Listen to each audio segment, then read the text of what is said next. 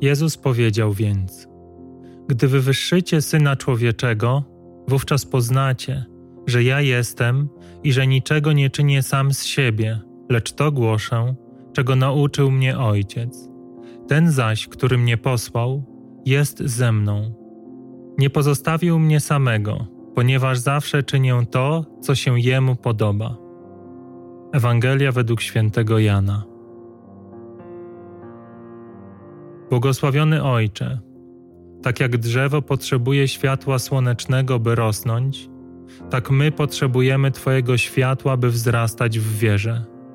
Gdy z jakiegoś powodu czujemy się oddzieleni od Ciebie, więdniemy, przychodzą wątpliwości, jesteśmy rozdarci, tracimy grunt pod nogami. Może to wszystko, czego doświadczałem, to tylko złudzenie, może wymysł mojej fantazji może Bóg to tylko legenda, a może jestem zbyt niegodny, by mnie zauważył. Wijemy się zaplątani pomiędzy dwoma rzeczywistościami, jeszcze nie całkiem tam, lecz też już nie tu. Łaska naszego Pana odmieniła nasze serca, więc nie możemy patrzeć na świat tak, jak poprzednio. Nie umiemy już tak w niego wierzyć. Nie potrafimy gonić za ulotnymi świecidełkami, które wcześniej tak adorowaliśmy. Lecz nie czujemy też Bożej bliskości. Tęsknimy za tym spokojem, który ogarniał nas w chwilach żywej obecności Ojca. Czekamy na radość, która nie pochodziła z tego świata, a która wypełniała nas całkowicie. Błogosławiony Ojcze, Daj nam siłę, aby w chwilach wątpliwości jeszcze mocniej zawierzać się Tobie.